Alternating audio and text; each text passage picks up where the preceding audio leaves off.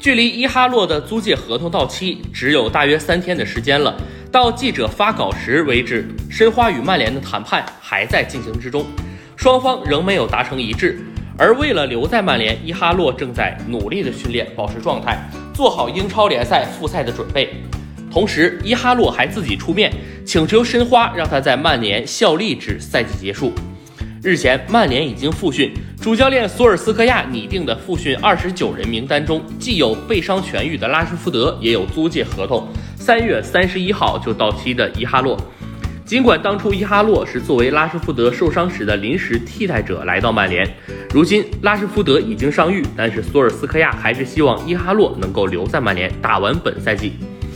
租借合同看来已经是五月七到底，所以伊哈洛是现在准备回去。对于申花来说，马丁斯已经随队训练了一段时间，所以伊哈洛继续留在曼联，申花并非不能接受。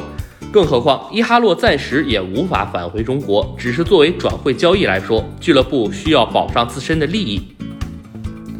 总经理周军曾说：“我们不能说我们要卖给曼联，这么一说，生意没法谈了。